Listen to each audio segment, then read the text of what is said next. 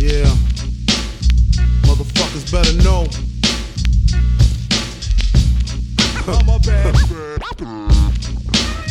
Lock your windows, close your doors, give you smalls. Huh. Yeah. My bad.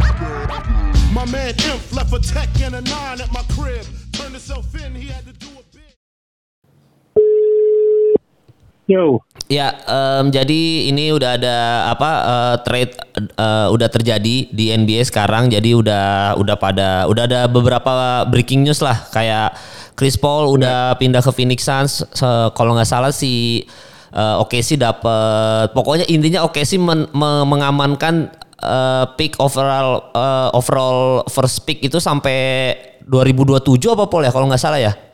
Si OKC ya? mereka intinya first round mereka ada 17 pilihan uh, sampai tahun 2024. Iya benar. Gila ya. Itu gila sih. Tapi dia dapat Kelly Oubre, terus dia dapat selain Kelly Oubre, terus dia apalagi sih dapatnya si Ah terkenal cuma itu doang tuh Kelly Oubre doang. tuh. Iya. Ya, ada Danny Green kan tapi dari tim lain maksudnya. Iya. Tapi di dalam trade trade ini kan mereka maksudnya dapat tambahan aset banyak tuh. Nah kalau kita lihat Chris Paul ke Phoenix Suns-nya Suns uh, trade Ricky Rubio, Kelly Oubre, Oh iya benar. Jerome, Jalen Le, Le, Lec, LeQ, Iya. Gak tahu deh main Prancis dan first round 2002 draft pick. Mm-mm. Eh, sementara mereka juga dapat eh, first round pick dari Lakers juga kan. Iya. Jadi intinya totalnya 17 kan untuk empat musim ke depan. Ini ya tandanya tim yang em, nggak bisa bilang wah mereka tiba-tiba bakal jadi contender nih. Nggak juga, nggak tentu. Tergantung Sam Presti rencana mau rebuildingnya berapa lama. Apa dia cukup sabar untuk pelan-pelan bangunin tim yang dia mau.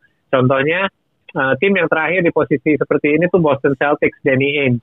Dia mengumpulkan draft pick kayak anak gue ngumpulin permen sih. Kayak wah yang banyak sebanyak mungkin Mm-mm. tapi setelah itu dia eh, ini apa menurut gue ya sabar dan cukup walaupun mereka tiap musim ada aja gosip pengen ngambil si ini pengen ngambil si ini tapi mereka nggak secepat itu untuk melepaskan draft pick ataupun pemain muda mereka dan buktinya hasilnya mereka di empat musim terakhir tiga kali ya dari dua tiga kali tiga musim terakhir masuk conference final dua kali kalau nggak salah Benar benar dan Um, memang OKC iya, ini iya. kayak kambing hitam juga sih Paul maksudnya nggak kita duga juga oh tiba-tiba ada aja di playoff gitu.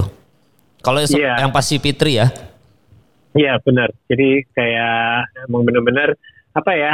Ini saling menguntungkan buat dua-duanya sih. Buat Hmm. Phoenix Suns yang udah gila tuh mereka nggak dikalahkan di bu- bubble, cuma nunjukin bahwa mereka sebenarnya potensinya seberapa besar gitu. Terus em, tapi tiap musim, musim hasilnya apa?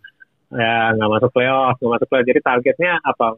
Coba masukin satu pemain yang bisa nggak bakal ngambil peran utama atau kedua itu masih di, di- masih dibiarkan buat uh, anak mudanya Devin Booker, um, Di- DeAndre Ayton masih tetap menjadi uh, peran utama.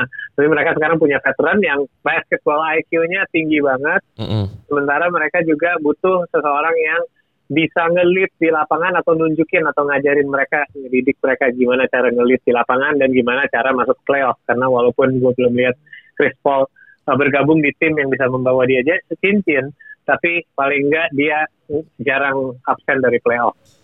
Bener banget dan apa namanya eh, biasanya tim yang ada si Fitri ya selalu selalu jaminan playoff sih entah kenapa gitu maksudnya eh, beberapa terakhir timnya dia misalkan Los Angeles Clippers terus eh, Houston Rockets habis itu ada Ya. si, eh, oke sih yang paling nggak diduga Oklahoma City Thunder semuanya masuk playoff jadi emang secara nggak langsung Dan bukan itu mal, bukan bukan hanya itu mal kalau gue boleh tambahin, gue juga mikir kayak gitu kan. Mm-mm. Tapi banyak main orang yang masuk playoff. Tapi Chris Paul selalu di tim mana pun dia, dia selalu eh, apa ya memposisikan diri kayak intinya mereka dia nggak pernah di sweep gitulah. Maksudnya di sweep pun juga nggak nggak gue lupa waktu di Charlotte dia nggak ini nggak. Tapi saya ingat gue yang di kebanyakan dari Chris Paul terakhir-terakhir ini mm, selalu kompetitif di playoff selalu ada sesu- sesuatu lah kayak ya kalau dia nggak cedera Houston bisa ngalahin Golden State mungkin. Hmm. atau adalah seri-seri yang selalu ada sedikit kontroversi ataupun eh, eh, deket gitu serinya close close series gitu. Selalu Mm-mm. ada chance dia bisa tembus ke ronde berikutnya cuman sayangnya belum. Iya kayaknya dari dia di masih di dulu tuh dia di mana sih? Eh, Charlotte apa New Orleans sih dulu tuh New Iya Orleans. New ya? Orleans sih bukan syarat mama. Iya, New Orleans. Makanya dari tadi kok eh, salah gue ngomong gitu. Tapi Nah. iya di situ doang ya. Nah iya dari dia dari dia di, di New Orleans terus habis itu dia eh, pindah lalu itu udah ke Los Angeles terus dia ke Houston terus dia terakhir di Oklahoma City itu selalu playoff terus ya. Memang Chris Paul nggak pernah absen playoff ya kecuali cedera. Iya dan em, ya cederanya itu sebenarnya Paul agak aneh ya. Kayak Hmm. terakhir-terakhir ini dia justru relatif sehat dan relatif Iron Man lagi. Dalam arti dia main gamenya ini jarang miss miss game kalau dia nggak bukan emang bukan cedera dan sempat ada ada kayak beberapa musim yang dia kayak kayak cedera mulu gitu kan kayak Hmm. apalagi di karena mungkin karena itu terjadi di momen penting ya jadi kayak kita selalu ingat gitu Ya. tapi gue lihat dia relatif terakhir ini relatif sehat nggak tahu emang udah berubah juga gaya dia main udah lebih berumur dia bisa lebih bisa jaga tubuh Mm-mm. Dan ini good eh, good moves nggak buat eh, Phoenix Suns Paul dapetin Chris Paul ini Paul. Ada beberapa orang bilang juga kayak oh percuma nih dapetin Chris Paul apa segala macam gitu karena Chris Paul udah tua.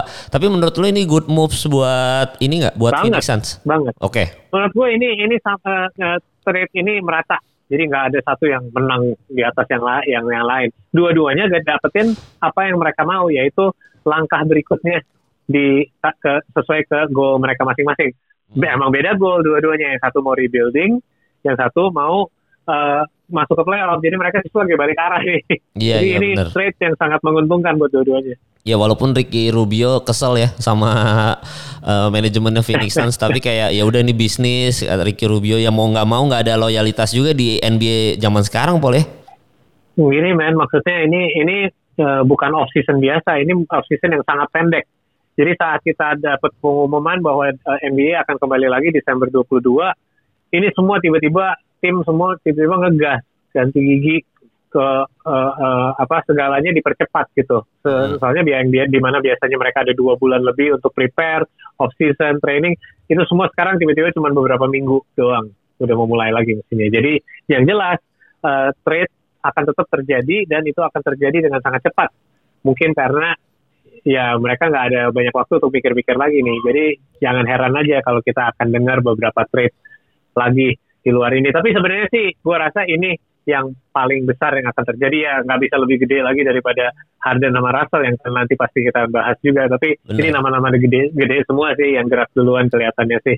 Iya. Jadi seru off season yang kayak gini kita nggak nggak nyangka. Bener, karena akan ada perombakan besar di kubu East nih. Tapi kita sebelum kita Ya. bahas kubu Eastern, ini kan sekarang eh, ada berita terbaru juga di Lakers, eh, yaitu adalah mereka ngincer Schroeder-. Gimana sih bacanya sih dia tuh namanya? Dennis Schroeder, ya Dennis Schroeder. Nah si eh, dia kan dia eh, Lakers mau mendatangkan dia dan juga katanya ada ada kabar-kabar rumor lah kalau DeMar DeRozan juga mereka incar gitu. Terus Rondo tidak perpanjang kontrak sama Lakers dan Anthony Davis juga. Gua baca ber- beritanya Anthony Davis nggak mau perpanjang. Jadi nanti musim depan dia free agent lagi, Paul.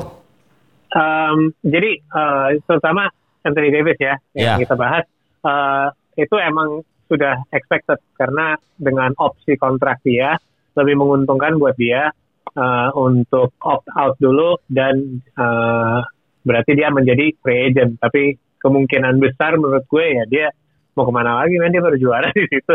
Heeh. jangan jangan kayak Kawhi tiba-tiba cabut so, mau ke mana? Gitu. Gue butuh tim sendiri nih.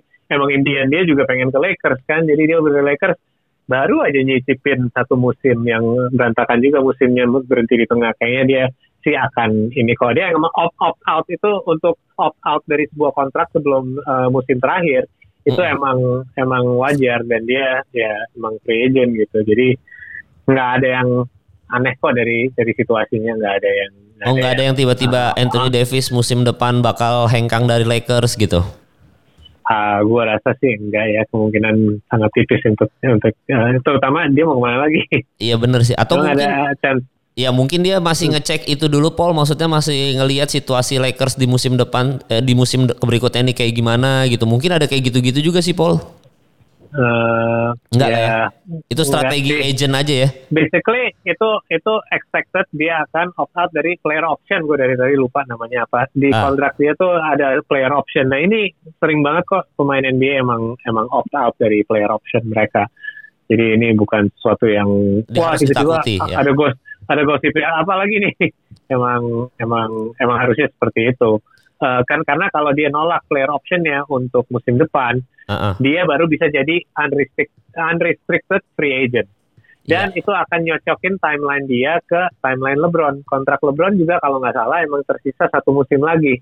Hmm. Jadinya pemain sekarang tuh udah nggak kayak kayak yang oh lima tahun Kevin Garnett atau 100 juta. Zaman itu kan emang tinggi banget belum ada yang tiga angka jutaan. Nanti oh 100 juta gitu. terus siapa lima tahun? Kan sekarang mobilitas yang penting uh, untuk pemain. Gue kalau menunjukin bahwa gue siap untuk bergerak ke mana pun kalau situasinya nggak kondusif buat gue mm -hmm. berarti naratifnya gue yang kontrol. Misalnya gue mau gajinya berapa gue lebih jadi lo udah lihat leverage dari gue gitu. Lo gue gue sendiri juga ada power bukan ownernya doang. Kayak zaman dulu tahun 80-an uh, 90-an yang owner yang banyak ngambil keputusan tanpa harus cek sama superstar mereka. Owner nggak usah nanya LeBron gitu. Kayak menurut lo gimana? Kita ambil pemain chat mereka seenaknya aja. Kenapa? Karena pemain itu dikontrol banget. Ini kenapa kan ada uh, Chris Paul yang uh, kepalai CBA gitu kan uh, mm. collective bargain agreement dari Players Association uh, NBA Players Association ini dibentukin untuk membantu pemain biar lebih seimbang sama soalnya tanpa tanpa owner mungkin bisa cari owner lain yang kaya yang mau beli tim. Tanpa pemain utama bintang-bintang di NBA ini tidak ada liga sama sekali. Jadi itu kan jadi kok nggak fair banget pemain-pemain ini justru yang hidupin yang bisa ngasih uh, live untuk liga ini tapi lo nggak di nggak dapet lo nggak ada power sama sekali. Nah itu kan semua berubah saat LeBron James pindah ke Miami Heat kan. Dia nunjukin mm -hmm. bahwa ya udah lo nggak gue nggak didukung di, di tim ini nggak dapet cukup support gue pindah aja deh. Dan dengan nunjukin bahwa mereka bisa kayak nyocokin kapan lo mau jadi free agent gue jadi free agent juga. Oh pas banget kita pindah ke mana? Yuk pindah ke Miami yuk. Oke okay, sama Chris Bosh juga kan. Ini semua kan udah dicocokin timelinenya. Yeah. jadi nggak nggak mungkin dong Anthony Davis nggak sadar bahwa kalau dia opt out dia akan jadi free agent di saat yang sama sama LeBron James. Bahkan dia juga mereka juga pasti sadar seluruh liga tuh siapa aja yang akan jadi free agent saat mereka jadi free agent. Karena itu ngaruh untuk uh, opsi mereka juga akan dipindah ke beberapa tim kan semakin dikit dan lo satu-satunya superstar yang free agent semua orang bakal ngejar lo. Jadi pilihannya itu di tangan lo banget gitu kan. Iya berarti jadi, politik politikan agent ya itu ya kepintaran mereka untuk uh, lindungin playersnya juga sih menurut gue. Ya, Kayak bener. player kita datang untuk nonton pemain itu. Kalau nggak ada pemain itu, di lo nggak bisa gantiin gantiin doang sama pemain lain gitu, gara-gara duit doang. Kalau yang owner kan bisa gitu. Jadi pemain ini emang seharusnya punya hak dan punya power juga. Dan dengan mereka nunjukin bahwa uh, gue cuma perlu tanda kontrak two plus one atau one plus one aja satu tahun dengan uh, apa kontrak dua tahun tapi di tahun pertama gue bisa opt out dari player option gue kalau ya, emang ya. situasinya tidak menyenangkan. Gitulah intinya. Iya benar. Jadi, Jadi emang wajar kalau Anthony Davis ini karena kalau dia sosok tiba-tiba mau extend sekarang hmm. ya uh, apa ya bukan jadi contoh yang baik buat uh, saudara-saudara dia dia juga. Nah, mereka solid juga gitu. Kita semua uh, behave-nya ke seperti ini supaya uh, apa ya nggak ada anomali lah, lu nggak ngerusakin pasar Iya iya iya benar. Maksudnya memang itu udah bisnis banget aja lah strategi-strategi ya, bisnis aja bener. dan memang nggak ada yang perlu ditakuti karena kemarin ada yang beberapa mention bang ini Anthony Davis uh, ada apa nih bang? Tadi udah dijelasin juga sama Paul, jadi nggak ada ketakutan untuk fansnya Lakers karena yang harus ditakuti sekarang justru jadi fansnya Houston Rockets karena karena tiba-tiba uh, Covingtonnya juga cabut, uh, dia pindah ke Portland Trail Blazer, tapi uh, Houston Rockets dapat Trevor Ariza gitu. Jadi ini memang kayaknya Houston Rockets yang kita kemarin bahas di podcast sebelumnya Paul, kalau Houston Rockets ini memang kan coachnya juga adalah coach uh, offense offense-nya adalah Maverick, X-nya adalah Maverick ya kan. Terus habis yeah. itu udah ya udah kalau James Harden nggak mau eh, nggak uh, mau stay, terus uh, Russell Westbrook nggak mau stay ya nggak apa-apa. Apakah Houston Rockets ini ada rencana mau rebuilding seperti Oklahoma City Thunder, Paul?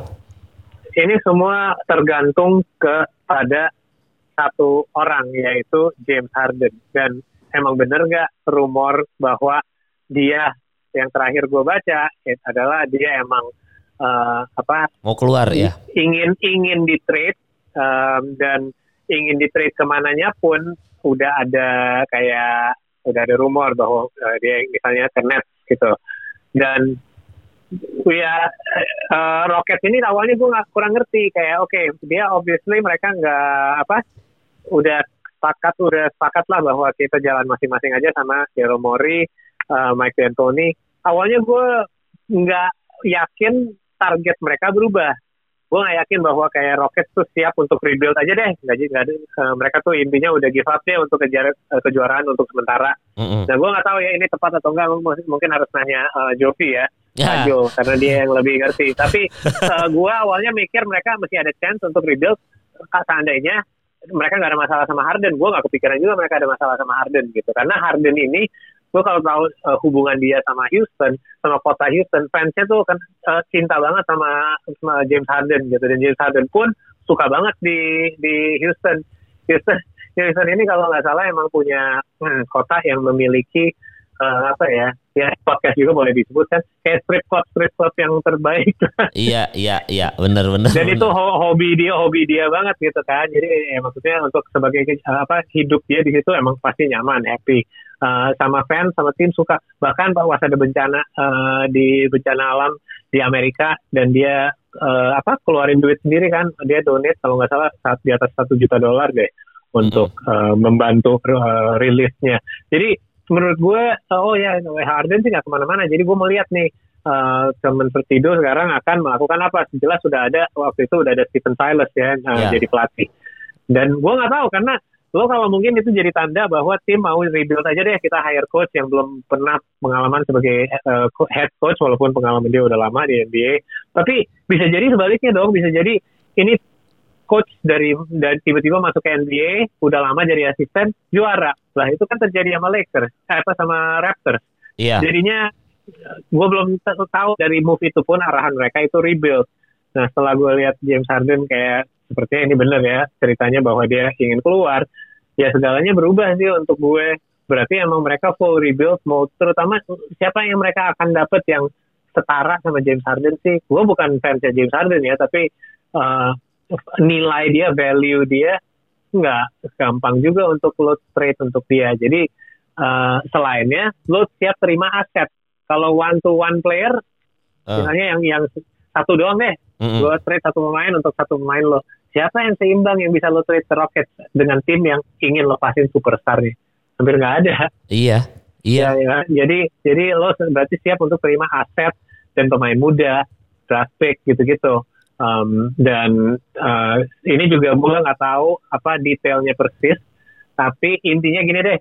Salah satu ala, uh, konflik sedikit antara Daryl Morey sama Tillman Fertitta karena Tillman Fertitta ini tidak ingin spending tinggi-tinggi untuk Rockets. Dia nggak mau kayak luxury tax yang terlalu berat gitu-gitulah Oke, Jadi- oke. kalau kalau lo mau kejar kejuaraan kayaknya lo harus agak all out juga deh gitu kan intinya rada ada sedikit nggak truk lah dari front office karena mereka ada target untuk mungkin jangan jangan terlalu boros gitu spendingnya. Nah di situ juga nunjukin sesuatu kan. Berarti tim siap untuk rebuild. Kenapa? Karena selalu rebuilding lu ngumpulin aset lagi lu hemat-hemat uang. Jadi sampai lu udah siap untuk juara satu hari lu punya pemain yang gajinya tinggi lo harus masuk luxury tax nggak apa-apa deh.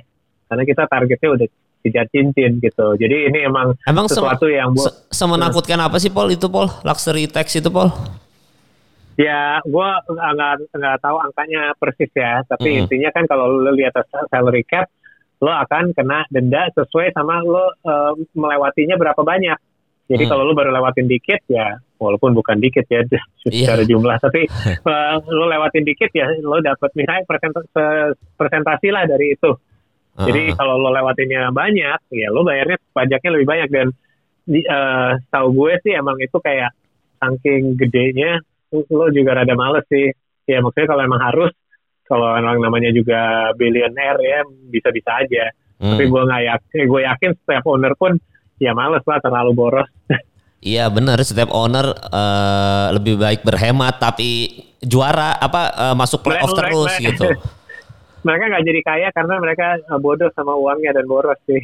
Mereka Iya. itu kaya karena mereka pintar sama duit. Iya jadi nggak mungkin apalagi udah megang sebuah klub basket NBA gitu udah udah nggak mungkin asal-asalan tiba-tiba, ay gue mau beli Kevin Durant dah nggak bisa Iya. bisa tiba-tiba sebego itu juga sih jadi memang masalah ini tuh kayaknya eh, gimana caranya untuk Houston Rockets ya udah deh kalau memang uh, mungkin juga udah mereka udah bertahun-tahun ber, berusaha bersama James Harden dan akhirnya kayaknya kayaknya kita udah mentok nih. Ya udah kalau emang James Harden mau out dari Houston Rockets silakan kita rebuilding aja dan kita nggak usah buru-buru ngejar championship. Gitu. Kayaknya sih memang nah, kenapa Pak? Iya gue nggak tahu gue nggak tahu persis itu situasinya itu.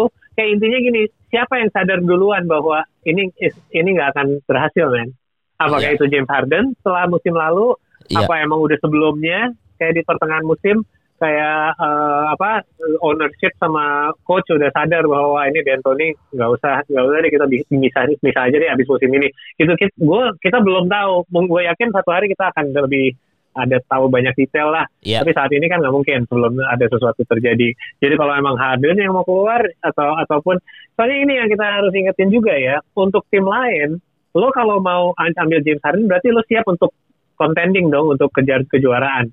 Nah hmm. lo bakal masukin James Harden, lo mau resiko ada chemist malah salah chemistry sawa, lawan lawan pemain bintang lo yang satunya lagi atau duanya lagi. Mm -hmm. Lo yakin nggak akan mereka bisa main bareng karena uh, uh, James Harden udah bareng tiga superstar dan tiga-tiganya uh, minta di trade. Yang pertama dia sama Dwight Howard itu tiga musim loh, lumayan. Yeah. Next uh, terus Dwight udah udah muak banget sama Harden uh, setelah tiga musim. Chris Paul berikutnya hanya dua musim. Setelah itu dia out juga. Nah hmm. sekarang best friend dari mereka kecil lah, udah kenal lama gitu, bro-nya banget. Yeah. Main satu musim, men. Jadi semakin ke sini kayak either dia emang semakin semakin susah main sama Harden tapi gue rasa nggak terlalu berubah banyak juga dari musim ke musim dari Hardennya atau emang pemain udah kayak lebih cepat sadar aja bahwa wah gue nggak bisa main satu tim sama dia. Dan gue gak bilang itu salahnya Harden doang loh. Gue nggak lihat Russell Westbrook juga bakal gampang lo mau taruh dia di tim mana pun. And by the way dia juga ingin di trade kan. Jadi ini dua lagi. Jadi maksudnya nggak yeah. gampang loh untuk cari spot untuk mereka di tim lain. Soalnya uh, selainnya mereka mau main di tim jelek kayak misalnya uh, dan gue yakin James Harden masa nggak mau kejar kejuaraan dia tahu dia top 10 atau top 5 pemain saat ini di NBA masa dia nggak mau out gitu. Iya. Ya uh, ke tim bagus maksudnya. Kalau Russell Westbrook beda cerita lagi. Jadi kita harus uh, harus antisipasi juga apa pemain-pemain juga ada malas kalau harus main sama dia atau gimana gitu. Apa ini situasinya? Nah mungkin itu satu hari kita juga bakal tahu juga. Ya kita tunggu dokumenternya Houston Rockets saja ya yang ya, benar, benar, ya tiba-tiba Houston Rockets kan rebuilding terus dia juara. Pasti kan ada dokumenternya. Dulu ada MVP kita datangin MVP yang lain lagi Russell Westbrook uh, Russell uh, yeah, James yeah. Harden termasuk MVP yang fenomenal segala macam terus abis itu terpuruk konflik terpuruk. Eh juara NBA ada tuh dokumenternya tuh nanti tuh kalau Houston yeah, juara bener, tuh. Jadi Tapi buat, masalahnya harus juara dulu. Itu dia. Jadi buat bandwagon ya Houston Rockets sabar-sabar. Gue yakin sih sebenarnya bukan bandwagonnya Houston Rockets sih. Mereka itu cuma ngefans sama Hardennya doang. Jadi Hardennya pindah, yeah. pindah semua itu. yang kemarin-kemarin iya, marah-marah sama kita itu Paul di eh, di mention Paul. Ngomongin oh, iya, iya, iya. iya kan fansnya Rockets banget yang kita ngomongin kita nggak suka Westbrook, bener, James Harden, ngomongin Mike D'Antoni mereka nggak suka gitu. Jadi kayak ya udahlah ya maksudnya kita lihat aja ke, apakah fansnya Houston Rockets itu bakal fanatik kan kalau gue Lakers fanatik Paul. Gue sampai kapan pun Lakers yang iya. zaman sakre sakre aja gue tetap ngefans gitu. Nah pas Kobe udah cedera Achilles dan mulai menurun juga ya masih nonton lah walaupun gamesnya nggak seseru dulu gitu. Iya dan nggak pernah tiba-tiba uh, apa namanya gua langsung ngefans Golden State Warriors atau Cleveland Cavaliers nggak ada ceritanya kayak begitu. Enggak. Jadi jadi memang kita tuh yeah. fans garis kerasnya sebuah klubnya. Nah kalau ini menurut gua fans garis kerasnya James Harden, James Harden cabut ke Nets ya udah paling Iya pada pindah semua Brooklyn Nets tiba-tiba beli baju Brooklyn Nets. Ya, gitu ya. Ba ba banyak emang banyak fansnya Harden. Kalau nggak dan nggak nggak tentu dia bukan fansnya Rockets juga bisa jadi loh dia emang salah satu fanatik Rockets karena oh, Rockets gede banget mal ininya apa pasar mereka di Asia terutama Cina ya tapi di Indonesia jangan salah ya gue kan emang ya kita kan di dunia basket ini kita sering uh, tiba-tiba ketemu siapa lah uh -uh. dan mereka yang oh tahu kita siaran di uh, NBA atau apa langsung mau ngobrol basket dan banyak loh yang gue ketemu ternyata fansnya Houston Rockets emang dari dulu kan dari kayaknya dari zaman Yao Ming deh banyak udah banyak influence ke Asia uh, yeah. um, apa dan mereka selalu berusaha untuk ambil kayak pemain Asia karena mereka tahu pasar mereka di Asia emang gede gitu dan mereka emang tim yang selalu bagus lah jarang mereka yang harus harus tanking untuk dapetin draft pick tinggi, mereka selalu kompetitif gitu Houston Rockets. Nah, Ya.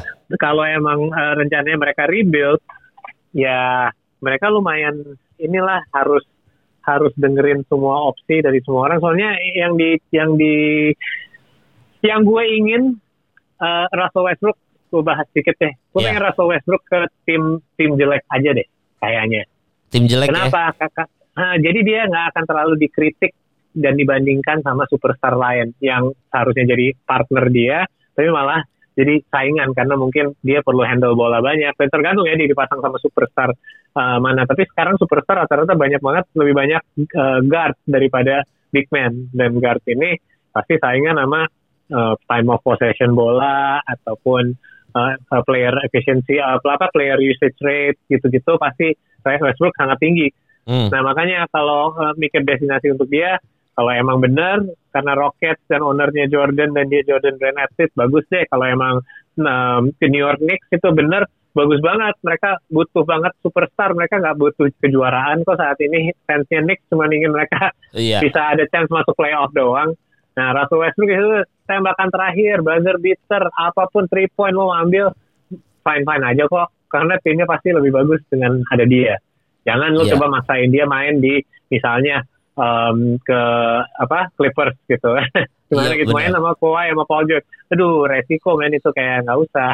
Resiko. Gitu. Nah Benar. kalau Harden kan obrolannya dia ingin ke Brooklyn Nets dan ya nggak tutup kemungkinan juga karena kan ya dia dulu main sama sama KD dan kalau eh, KD sama Durant udah terbukti sempat ada friksi karena di musim musim terakhir kayak walaupun mereka sih nggak pernah mengaku itu enggak tuh kita KD sama eh, siapa? Westbrook. KD sama Westbrook tapi kan di Ya. sec- eh, secara chemistry di lapangannya kadang-kadang lo ragu kayak ya kenapa Westbrook yang ngambil tuh ada KD kan di situ ya gitu kah nggak lo nggak ngerasa mereka gel banget gitu nah kalau mau masuk Harden Hmm. ke net bukan hanya lo harus uh, meng-give up kayak uh, apa mem- mem- memberi semua pemain-pemain poten berpotensi lo ke Houston tapi at the same time lo sekarang harus atur um, gimana nih tiga pemain. Kalau nggak salah tiga-tiganya ini di 16 besar player usage rate Hmm. di NBA musim jadi um, mereka itu masing-masing perlu megang bola walaupun lebih banyak Kyrie ya dibandingkan KD KD juga bisa catch and shoot kan. Tapi Kyrie sama Harden tuh lo harus atur megang bolanya. Terus nggak mungkin Harden main seperti dia main di Houston Iya iya. Jadi kalau lagi close game susah banget tuh nentuin mau Kyrie yang nyelesain atau eh, James Harden atau Kevin Durant PR. Ka- kalau itu nggak masalah menurut gue karena itu Hmm. menurut gue uh, justru serunya di situ dan susah untuk diprediksi. Lo expect oke deh uh, Kyrie lagi main nih, lagi mainin bola nih di atas, tinggal 10 detik. Ya kalau dia drive defense-nya collapse dia bisa kick out ke KD atau Ha- Harden bahaya, bahaya gila sih itu hancur. seru Hancur kan sih. buat kita buat nontonnya kan pas bisa ada drama-drama gitu atau dia finish sendiri juga seru-seru aja. Nah yang gue khawatir mereka nyampe ke 10 detiknya terakhir itu mainnya seperti apa? Iya benar. Apakah mereka bakal sharing bola? Apakah mereka akan Harden akan cuma berdiri di pojok kayak musim kemarin ini sering kalau lagi offense kalau dia bukan dia yang megang bola dia nggak mau off ball movement gitu-gitu. Eh, eh, menurut gue untungnya coaching staff mereka gokil. Iya iya. Jadi dengan coaching staff yang Steve Nash and the gang ini bagi gue mengingatkan gue terhadap eh, ini siapa eh, dulu eh, Steve Yang Kerr Steve yang Kerr. sebagai pemain pemain dulunya pemain jago dia masuk sebagai pelatih pertama kali tapi eh, apa ma- ma- Fenomenal. managing coaching coaching staff dia uh, gila keren keren luar biasa pokoknya pengalaman dan mereka bisa humble untuk oh gue di belakang lo aja lo lo yang head coachnya dan, makanya dan itu terbukti ya kan Golden State Warriors-nya jadi Iya. fenomenal gitu kan. ya karena semua bisnis pu- apa pun bisnis kita kita ngomongin bisnis eh, bisnis yang paling bagus itu biasanya mulai dari manajemen tim yang bagus dan Benar. itu mereka manajemen timnya gokil sih kalau mantep Bener-bener dan Nah itu kalau terakhir terakhir tentang Westbrook ya, Ya. gue mau ngambil satu lagi terakhir eh, tentang Russell Westbrook. Westbrook itu gue nyamain, gue soalnya kemarin sering mikir tentang Westbrook, gue mikir dia lumayan ini ya menurut gue di mata gue, Hmm. dia itu adalah fenomena seperti Allen Iverson. Sampai Oke. sekarang lu nanya siapa pun, semua orang tahu Allen Iverson man. Lo tahu bahwa dia sebuah ikon di NBA, fashion icon bahkan, itu mirip lumayan memang mirip banget sama sama walaupun fashion style-nya beda, fashion icon dua-duanya. Mereka spectacular, explosive. Mereka dua-duanya kecil lagi, nggak usah tinggi-tinggi, tapi main antara big man semua. Bedanya, Russell Westbrook lebih atletis, jadi dia bisa triple double karena effort dia main itu uh, translate ke rebound juga, plus dia itu ngedangnya gila dibandingkan Iverson. Tapi selain, selain itu ini mirip banget. Tapi ada satu hal yang kita nggak pernah ngingetin terhadap uh, uh, tentang uh, Allen Iverson, yaitu hmm. kejuaraan. Karena dia masuk final aja cuma waktu lawan Lakers itu dan uh, lawan Lakers aja cuma menang satu game. Habis itu kita nggak pernah lihat dia sekompetitif itu lagi ya, makanya masuk final. Hmm. Nah, uh, apa kenapa gue bahas Allen Iverson? Soalnya kekhawatiran gue kalau dia terus dipaksain untuk main sama uh, superstar lain, bintang lain, dan mereka tetap gagal, kita akan ngelihat dia sebagai pemain yang aduh lumayan konflik lah maksudnya bukan konflik tapi kayaknya wah oh, ini salah siapa nih ada kayak bahasan itulah kontroversinya gitu salah Harden atau salah Westbrook Westbrook emang nggak bisa main sama Durant juga ditinggalin Durant sekarang dia main di situ nggak nggak cocok sama Harden kan ada naratif itu tapi kalau dia pindah ke misalnya New York Knicks atau Charlotte dan uh-huh. dia bisa main seperti dia main di OKC deh saat uh, Kevin Durant cabut. Udah ini tim lo. Lo mau ngapain juga kota ini bakal sayang sama lo sih dan bakal dukung lo. Dan dia bisa mengakhiri karirnya se- seperti Allen Iverson. Walaupun dia sempat main di Denver, tapi semua orang ingatnya Allen Iverson yang di Philly yang pertama kali dia di Philadelphia lah dia emang gokil di situ. Jadi uh, uh, dan dia harus hati-hati juga karena Allen Iverson karirnya dari yang di puncak banget penurunannya sampai di akhir karir lumayan cepat ya, mm-hmm. kayak cepet cepet banget hilangnya gitu. Jadi gue harap uh, Russell Westbrook harus waspadai itulah hati-hati jangan sampai lo ngejar-ngejar kejuaraan, tapi mungkin emang lo akan jadi salah satu pemain yang paling jago yang gak pernah dapet cincin aja kayak Charles Barkley dan lain-lain. Iya. Itu yang kita udah tahu. Tapi kita selalu sadarin mereka. Kita nggak mungkin lupa dong Charles Barkley siapa, sama Iverson siapa. Ya. Udah banyak kok. Steve Nash pun nggak dapet cincin nggak dapet. Ya tapi back to back MVP ya kan? Iya nah itu lebih parah lagi. Kan oh mungkin back to back dapat cincinnya di Brooklyn Nets. Itu dia Paul Nah, nah, tapi gue belum bisa lihat uh, kelas Westbrook satu hari jadi pelatih, jadi iya mungkin. Wah rusak sih timnya kalau dia jadi pelatih sih.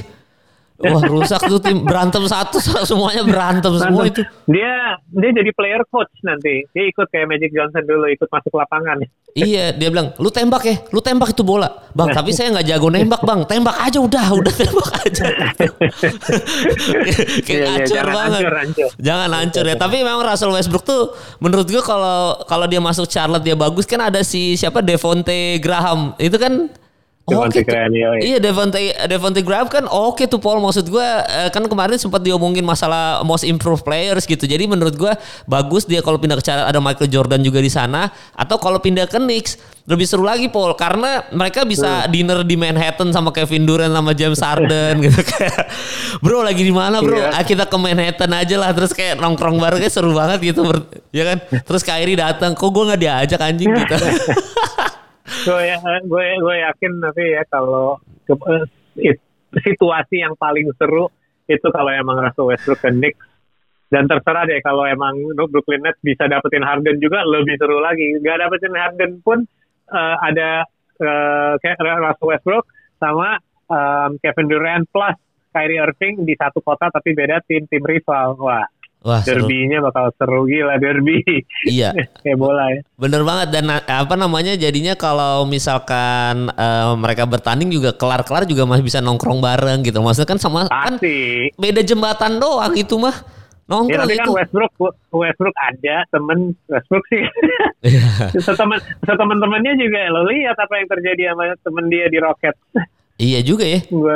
Terus nongkrongnya sama RG Barrett gitu kan kayak ya udahlah RG Barrett, Barrett sini lu anak kecil sini sini sini nongkrong sama gue dah. Westbrook nongkrong sama bola dia kan udah ngakuin itu. Iya juga. Temen dia cuma bola doang. Iya, jadi nongkrong sama bola sambil nonton Yankees gitu ya. Kayak ah, gue nonton Yankees aja anjing. Tapi dia bisa jadi big man, dia bisa jadi bintang banget kan di New York, big market, big city. Bagus buat dia lagi sebenarnya. Iya. Soalnya semua pemain jago akan dapat kejuaraan kok. Satu cincin doang, apa satu satu tim doang main yang dapat kejuaraan setiap musim. Itu banyak main tim di NBA. Jadi wajar lah kalau ada superstar yang gak dapet uh, ini. Apalagi lu di era siapa juga, lu di era Jordan, lu di era LeBron, kasihan sih. Iya iya benar banget. Jadi emang ya udah Russell Westbrook yang penting jadi bintang di Knicks atau ada kemungkinan dia bisa pindah ke Chicago Bulls. Paul kayaknya lebih Bisa, bisa juga tuh Paul. bisa, bisa, bisa. Tapi uh, lagi-lagi ya, dua tim itu emang sayangnya kemungkinannya menurut gue rada kecil karena mereka mau ngasih mereka mau ngasih apa untuk Russell Westbrook. Oke, emang mungkin targetnya Rocket juga emang nggak dapetin bintang balik kok. Mereka emang cuma mau pemain muda. Tapi pemain muda yang lu bisa tawarin siapa? Kobe Kamu White. masih ada Zach Levine.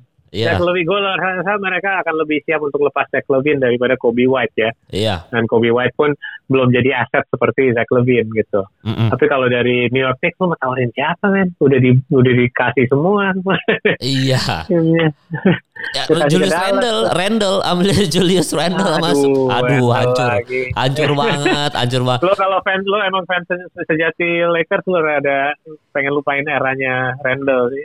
Parah, parah. Jadi memang memang ya udahlah kita lihat aja nanti keputusannya gimana masalah James Harden, masalah ini karena Hmm. kalau James Harden tiba-tiba pindah ke Nets kan berarti bisa aja ada siapa Dinwiddie, Jared Allen bisa aja Iya. pindah ke Houston semua kan. Jadi memang perubahannya akan beberapa hari ke depan akan breaking newsnya akan super mengagetkan kita semua. Tapi ini terakhir Paul sebelum Iya. kita udahan Paul Iya. eh, ngebahas sedikit Milwaukee Bucks karena hari ini Milwaukee Yes. Bucks juga eh, melakukan dua pergerakan cukup solid yaitu adalah mendatangkan Drew Yes. Holiday dan Bogdan Bogdanovic ya jadi Ya, ya. ada dua pemain super kalau menurut gue sih Drew Holiday itu gue nggak tahu sih kalau dibandingin sama Eric Bledsoe ya eh, apakah Drew Holiday lebih baik atau Eric Bledsoe lebih baik. Tapi menurut gue eh, dua tip dua orang ini tipikal mainnya hampir sama Paul tapi Drew Holiday versi lebih lebih banyak passing ya kayaknya gitu ya. Eh, gue gue kalau harus eh, ditanya em, gue Drew Holiday jauh. Ya ya. Karena eh, mentalnya gue lihat lebih bagus apalagi di big game dia cuma nggak pernah di tim bagus gitu tapi dia sendiri sih selalu perform eh, dengan baik kompetitif dan perba- eh, eh, perbedaan yang paling besar menurut gue di defense-nya Drew Ah. Holiday bisa jaga posisi lebih banyak dan dia itu lebih fisikal jaga defense-nya. Um, it- dia bisa ja- jaga point guard lawan dia lang- langsung atau kalau dia harus switch dengan uh, switch defense dia bisa jaga juga uh, pemain yang mau post up. Dia kuat dengan defense-nya. Jadi Mm-mm. uh, dia lebih menurut gue pengalaman dia juga lebih oke lah. Udah, um, itu menguntungkan banget. Kita kan udah tahu kayak bak kebanyakan yang kita bahas hari ini semua kita udah rada-rada uh, tebak sebelumnya selainnya Harden sih, itu yang paling mengejutkan buat gue sih. Tapi yang lain-lain sih nggak ada yang heran ya masalah Chris Paul gitu-gitu. Cuman yang ini pun gu- kita udah sempet bahas juga kayak minggu lalu atau dua minggu lalu ya waktu kita ngobrol. Emang nggak Mm-mm. nggak heran Drew Holiday pindah terutama.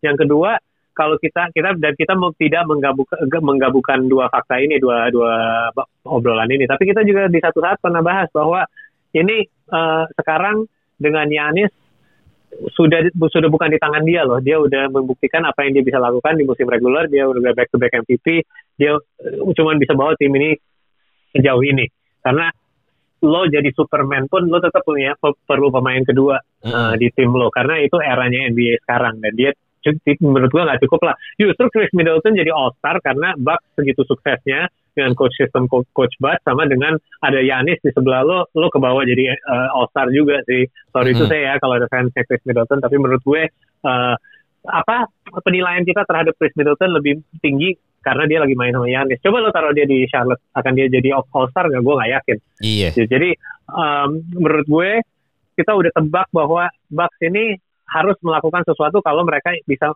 ingin mengkonvince uh, Yanis untuk tidak hengkang kalau uh, saat dia jadi free agent musim depan. Mm-mm. Jadinya kita tahu bahwa mereka mau make a move. Kita tahu bahwa Drew Holiday, Drew Holiday ini banyak uh, yang berminat juga. Kenapa enggak Milwaukee Bucks salah satunya?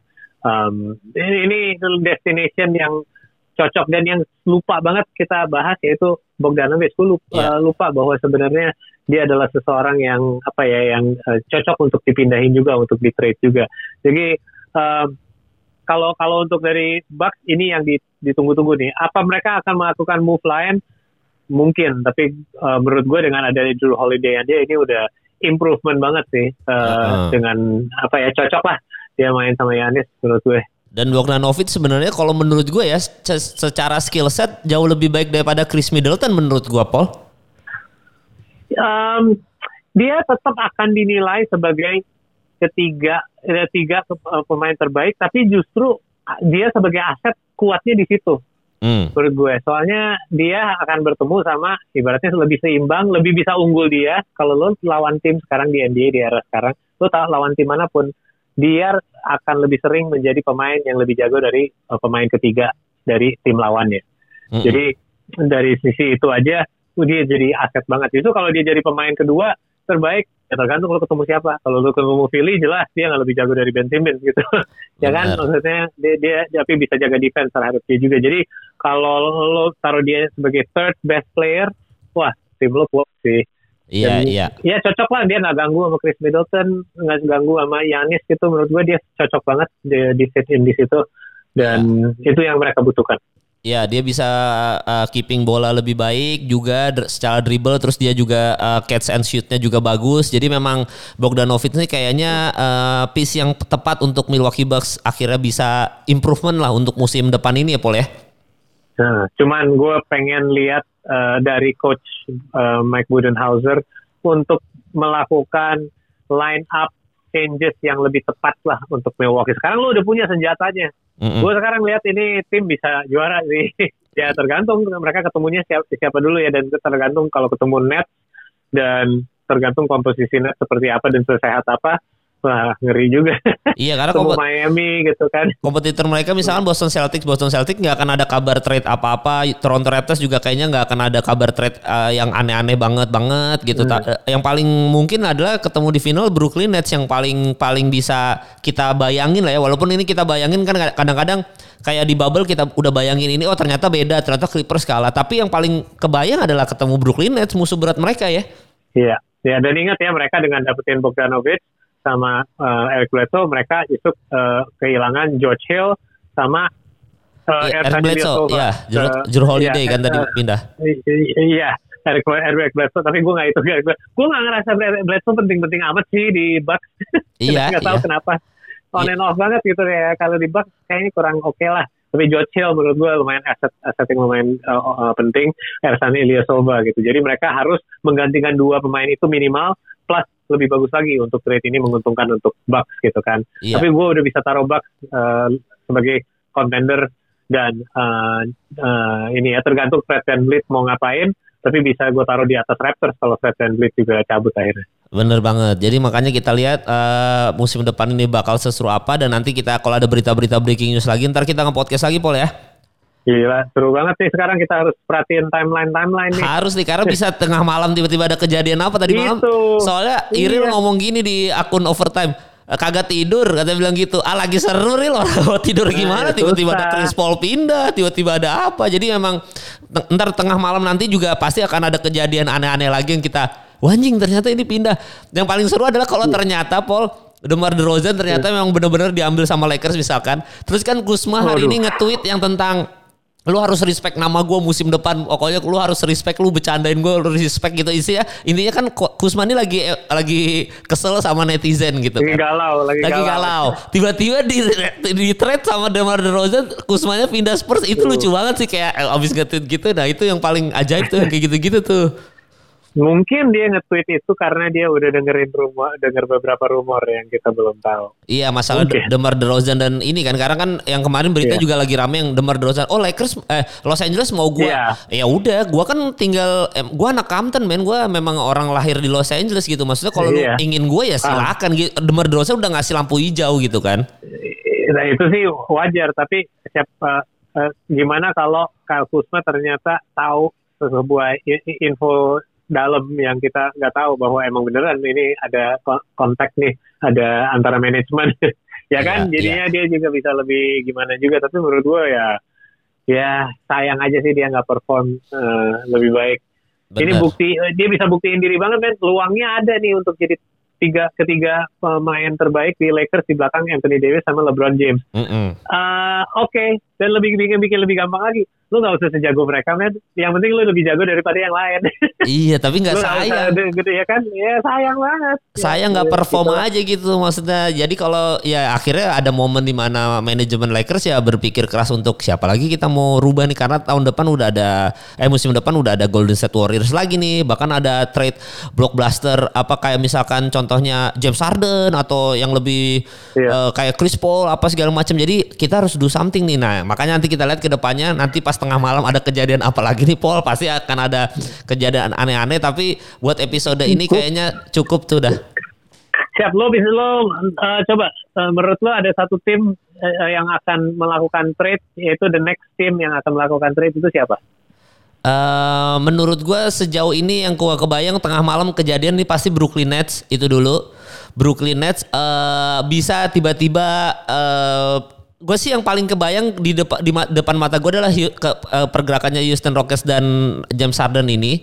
Sama sebenarnya Lakers sih Paul. Menurut gue Paul. Yang bisa diam-diam tiba-tiba Lakers lagi ya? Iya karena Lakers nih eh kita nggak tahu ya. Maksud gua ini obrolannya kemarin rumor-rumor aja yang masalah ini. Tiba-tiba Kusma nge-tweet tiba-tiba ngomong Demar Derozan ya kalau eh, Los Angeles mau gue silakan gue rela pindah ke Los Angeles. Maksudnya rumor-rumor yang paling memungkinkan untuk trade sejauh ini baru itu baru kalau yang lain mungkin yang kecil-kecil kecil-kecil gua nggak kebayang sih Paul karena ini tadi lu bilang kan ini musim sebentar lagi udah mau mulai lagi jadi nggak mungkin ada perombakan yang super aneh kecuali Ya. ini tim ngejar championship. Jadi Boston Celtics gue yakin nggak ada trade apa-apa. Toronto Raptors juga gue yakin nggak ada apa-apa. Tapi tim-tim yang kayak eh, yang entah Russell Westbrook ini, entah James Harden ini, ini tim-tim ini yang yang menginginkan cincin juara ini yang lebih lebih bahaya tuh Oke. pergerakannya in Mem- silent itu. mem- memperkuat memperkuat mereka lebih lagi lah ya. Tapi Iya. gua gua gua biar seru gua eh, counter deh. Ya. Nah, kalau Rockets gua nggak bahas karena Rockets sudah banyak beritanya dan kemungkinan memang ada sesuatu lah antara Westbrook ataupun Harden yang akan eh, per- eh, pergerakan Ya. atau enggak kalau kalau nggak dua-duanya. Ya. Eh, gua ambil yang lebih eh, yang lebih kita nggak expect deh siapa tahu ya. Eh, Hmm. Tapi gua merasa mungkin Clippers akan ada eh, Pergerakan. perubahan lagi pergerakan di Hmm. this time di pemain. Gue tapi gue nggak tahu siapa. Um, Iji lah, buang. ataupun Ya. George. asli.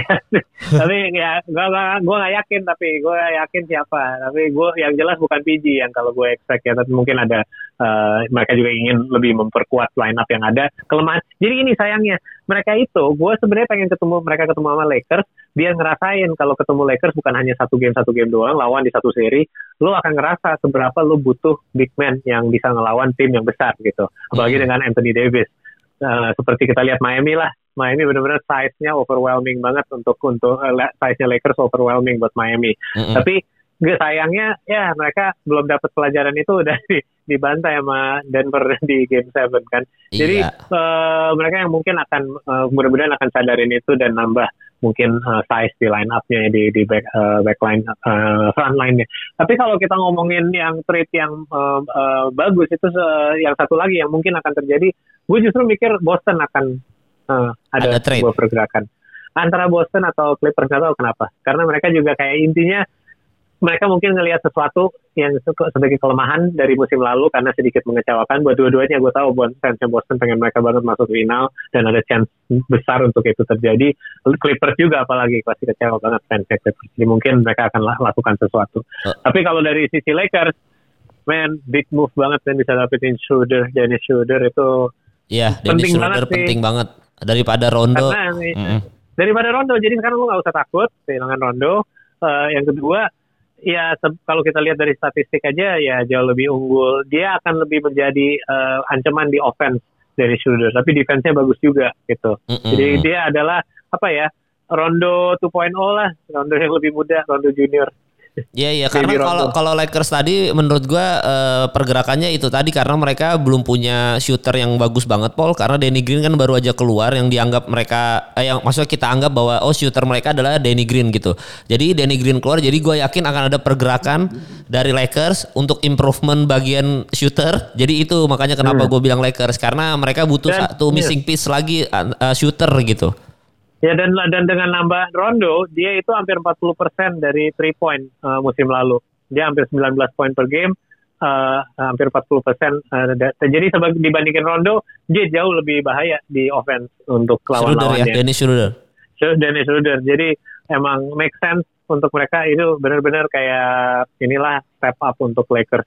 Tinggal yeah. lihat aja yang seperti lo bilang. Gue yakin lah Rob Pelinka ada dia pinter juga ya ternyata kayak banyak move move dia bagus gitu. Kayak menurut gue ini bagus untuk mereka dan um, kita lihatlah apalagi yang fine tuning lagi yang apa yang dia akan lakukan sebelum sebelum musim uh, mulai musim mulai Iya, iya, Tapi ya. yang jelas uh, Schroeder Six Man of the Year runner up ya gue baru inget juga. Iya, iya, iya. Runner up kan Montrez yang menang tapi gue dia runner up atau ya ketiga saya top 3 lah pokoknya salah satu kandidat Six Man. Uh, uh, uh, uh, karena memang hmm. uh, dia apa juga ya maksudnya uh, di OKC kan dia bu, dia akhirnya dapat tempat atau posisi yang dia bisa level up gitu, dia bisa step up gitu. Jadi yeah. memang memang ya itulah uh, keuntungan menurut gue di semua yang ada pemain-pemain di OKC ini mau Shai Alexandernya mau siapa pun gue rasa ya. uh, mereka cukup improve di musim kemarin jadi memang value-nya naik gitu Paul value pemain-pemain ya. OKC termasuk Chris Paul membuktikan diri bahwa dia tetap bisa uh, tim yang ada dia tetap membuktikan bahwa uh, jadi playoff contenders gitu. Jadi memang siapa pun dia lo pasang sama dia paling nggak masuk playoff lah. Iya, apalagi Devin Booker gitu. Jadi memang uh, ya, kita lihatlah okay. musim depan pasti uh, Phoenix Suns juga rame. Jadi ya udah berarti itu Paul nanti kita akan bahas Siap. lagi Paul kalau ada breaking news yang baru-baru lagi Paul ya. Pastinya. Lama juga kita ngobrol nih, mana banyak berita. Lumayan ya, soalnya banyak yang bisa dibahas hari ini dan itu belum ya, ya. full juga, cuma nggak apa-apa. Nanti kita bahas di next episode. So thank you udah dengerin Overtime Siap. Indonesia. Kali ini sampai bertemu di episode episode selanjutnya. Cap dus. Uh. Hey dirty, what? Look at that girl right there. She make me say, boom, boom, yeah, boom, boom, ain't do what you do. I like the way you do that right there, right